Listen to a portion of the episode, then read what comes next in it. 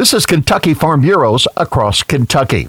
Denise Jones with the Kentucky Dairy Alliance says a June dairy celebration dates back more than eight decades in the Commonwealth. That originally was started as National Milk Month, and it quickly moved to National Dairy Month in 1939. But it's a way for us to celebrate all the things our dairy farmers provide us with as well as reminding the public how important it is to include those three servings of dairy every day. Dairy farmers are suffering from poor profit margins, but also from a major loss of market share during the COVID pandemic. So when we have dairy farmers needing a home for that milk and then seeing store shelves empty, it was heartbreaking.